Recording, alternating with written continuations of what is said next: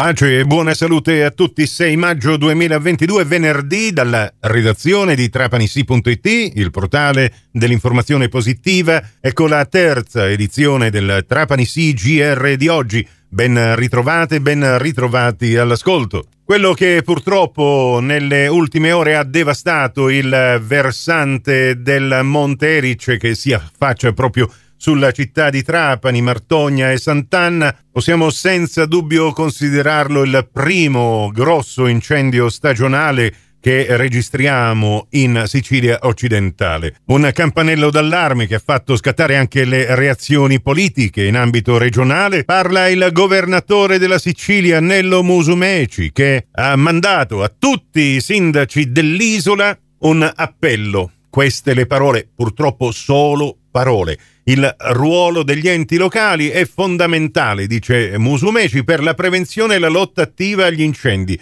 Solo se facciamo rete riusciamo a evitare che la Sicilia torni a bruciare. Si imponga la scerbatura ai proprietari di terreni incolti. La legge non ammette deroghe. Secondo Nello Musumeci resta in capo ai primi cittadini il dovere di informare e aggiornare costantemente la popolazione e di emanare per tempo ordinanze di prevenzione degli incendi, di pulizia dei terreni incolti e dei margini delle strade. È compito dei sindaci, in coordinamento con le forze dell'ordine, di vigilare efficacemente sulla loro effettiva esecuzione, applicando in caso le previste sanzioni e procedendo possibilmente alla scerbatura a rivalsa, qualora non sia stata effettuata dai legittimi proprietari dei fondi. Insomma, come di solito è sempre accaduto in Sicilia, al primo incendio, ecco scattare l'operazione scarica barile. Non è un barile pieno d'acqua che possa servire a spegnere le fiamme, ma sembra proprio che dal punto di vista politico sia ancora un barile pieno di benzina che non fa altro che alimentarle. A tal proposito una considerazione che leggiamo sul profilo Facebook del collega scrittore trapanese Giacomo Pilati, che risponde a tono a quanto si fa o meglio non si fa in Sicilia per prevenire ed evitare gli incendi come quello di ieri che ha devastato ancora una volta la povera montagna di Erice. Giacomo scrive sensori, stazioni meteo, videocamere e droni per prevenire gli incendi e ascoltare i cambiamenti ambientali, torrette di avvistamento, cura dei boschi. Nella civiltà gli incendi si combattono così, anche quelli provocati da questi criminali piromani bastardi. E la regione ingrassa il consenso con le assunzioni stagionali e non ci sono visioni, né programmi, né soluzioni, né prevenzione.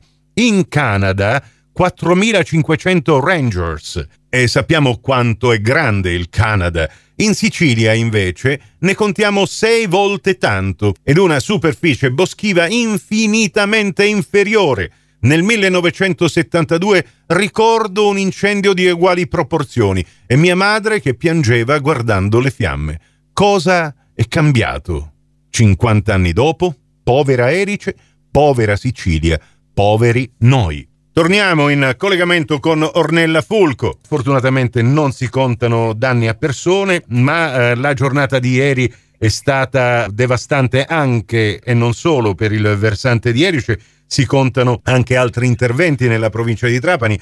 A farne le spese è stata anche una ditta, un capannone, sono andati a fuoco vicino a Xit, come abbiamo anche raccontato su Trapani sì, lo scirocco è amico dei delinquenti, punto e basta. Purtroppo sì, allora se non possiamo, direttore, è giusto governare eh, quelle che sono le, i movimenti, chiamiamoli così, di madre natura, insomma, perché così come lo scirocco è adesso invece oggi no, la pioggerellina con quest'aria più umida, insomma, non possiamo governarli, forse invece dovremmo, anzi sicuramente dovremmo impegnarci di più a contrastare ecco, mm. gli interessi illeciti e la malvagità verità, perché a volte si tratta proprio di semplice dire, compiacimento malvagio da parte di queste persone che, lo ripeto, fanno un danno a tutti noi. Questo non dobbiamo dimenticarlo. Ci eh, sottraggono il presente, ma ci sottraggono anche il futuro. E allora grazie a Ornella Fulco che ci ha raccontato eh, quanto accaduto nelle ultime ore a Trapani. Continuate a seguirci su trapanisi.it anche sulla nostra pagina Facebook, sperando magari eh, in una sorta di comprensione anche in quelli che sono a volte i commenti gratuiti che ci tocca leggere. Ricordate che noi facciamo soltanto il nostro mestiere, non stiamo lì a inventarci protagonismi inutili, lo facciamo esclusivamente per tenervi informati. Grazie Ornella. Grazie a te direttore, buona giornata ai nostri ascoltatori. Prossimo appuntamento con l'informazione su Radio 102 alle 17, su Radio Cuore e su Radio Fantastica alle 17.30 e in ribattuta alle 20.30 con la quarta edizione del Trapani CGR. Questa termina qui. Tutto il resto su trapanisi.it. Da Nicola Conforti grazie dell'attenzione, a risentirci più tardi.